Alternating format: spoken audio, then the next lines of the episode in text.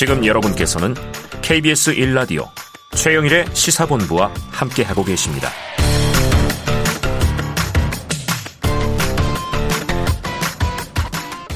네, 시사본부 매일 이 시간 청취자분들께 드리는 깜짝 간식 선물이 준비되어 있습니다.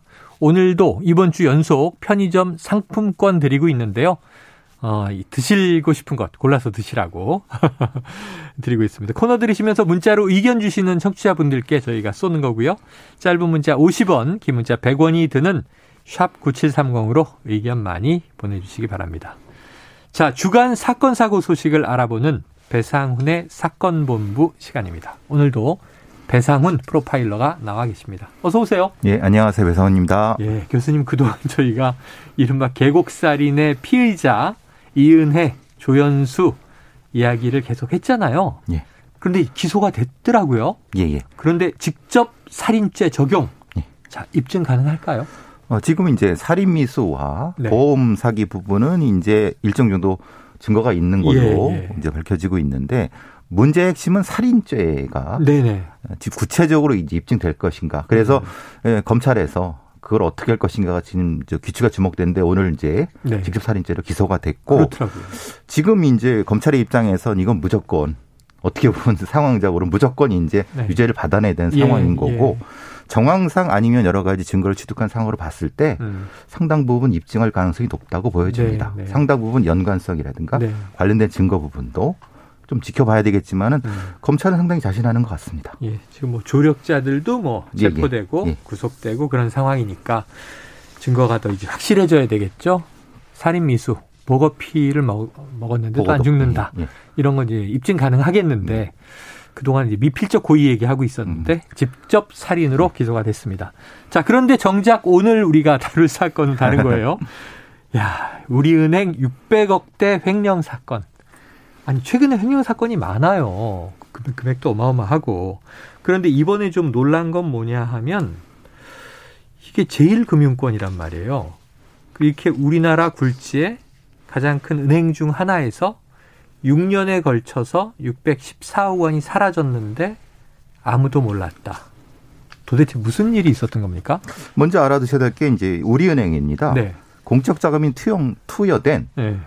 이게 말하자면 국민의 세금이 투여된 겁니다. 아, 그렇죠. 말하자면 뭐 개인 은행이 아닙니다. 네네네. 그리고 우리나라의 거의 3대 은행급입니다. 아, 그렇죠, 그렇죠. 예. 네. 그런데 여기서 6년 동안 614억이 사라졌는데 최근에서요. 이게 음. 발생은 2012년도부터 야. 3회에 걸쳐 인출이 됐는데 네. 여기에 이제 가담한 범인은 기업개선부의 10년 차 일을 했던 사람이라고 음. 합니다. 그러니까 그 직원입니다. 네네네. 담당자예요. 담당자가 2012년부터 2018년도까지 인출을 한 거예요. 자기가 지켜야 할 돈을. 예. 그리고 범인으로 지목이 됐고 음.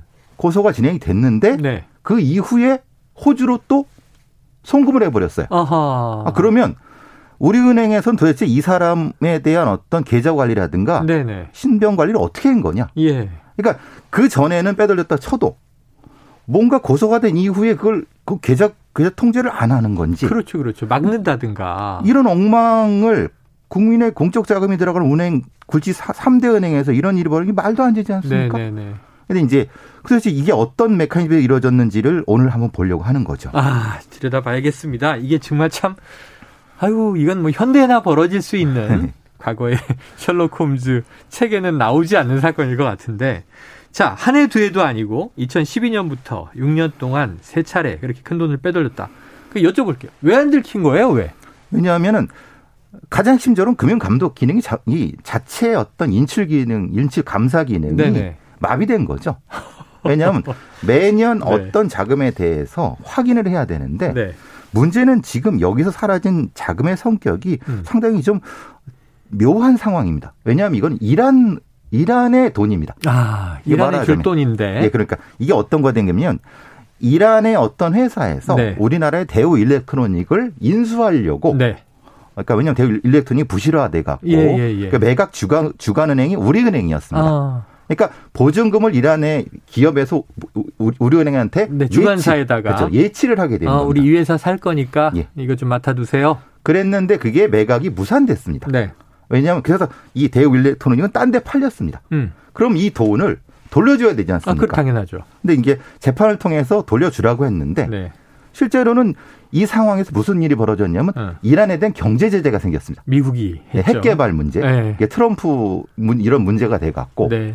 그러니까 이게 동결된 상태인 거예요. 어. 그러니까 몇 년 동안 그거를 돌려줄지 말지를 정 이게 좀 국제 관계 속에서 애매한 상태에서 어. 이 범인은 이걸 노린 겁니다. 공중에 떠서 동결돼 있는데 예.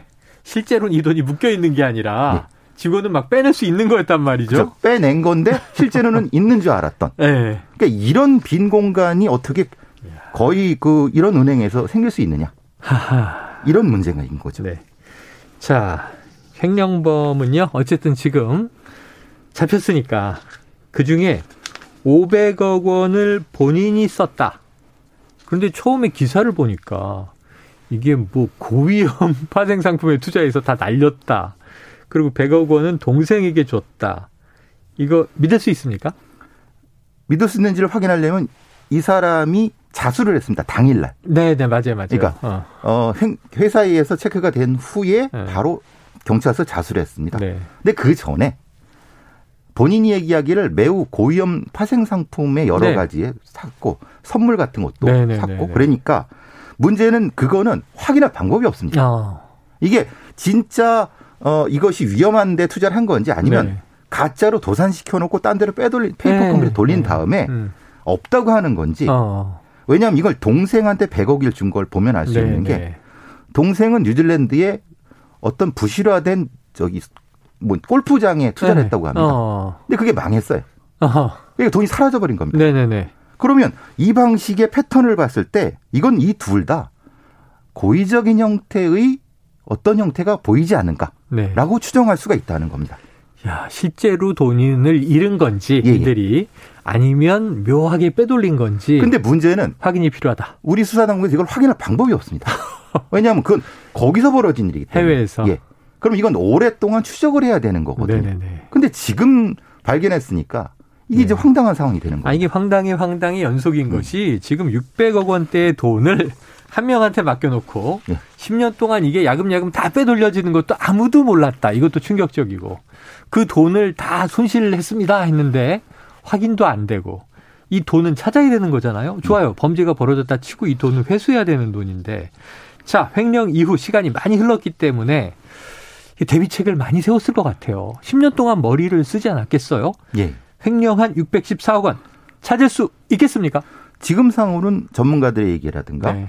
이런 범죄 특성상 못 찾는다. 아, 왜냐하면 그 중간에 부실화된 어떤 일, 종의 펀드 같은 데에 투자한 건데 네네. 그것이 어떤 구조로 돼 있는지를 지금 파악하기가 너무 어렵습니다. 어.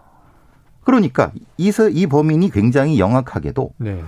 3회에 걸쳐서 인출할 때 음. 200억, 몇백억을 해 돌려갖고 거기서부터 이제 네. 몇년 동안 그 돈이 돌고 돌아갔고 돌고 돌고. 지금은 어디 있는지 모르는 상태인 네. 거죠. 그러니까 이걸 어떻게 해야 됩니까? 아, 이게 금융 전문가가 이런 범죄를 저지르니까 예. 시간도 많았고 그러니까 이게 정말 베팅해서 손실을 본 건지 돈을 날려먹은 건지 아니면 아주 정교한 다단계 돈 세탁을 한 건지 확인이 어렵다. 근데 더 황당한 건요. 네. 우리나라에 이것을 전문적으로 수사할 수사의 주체가 거의 없습니다.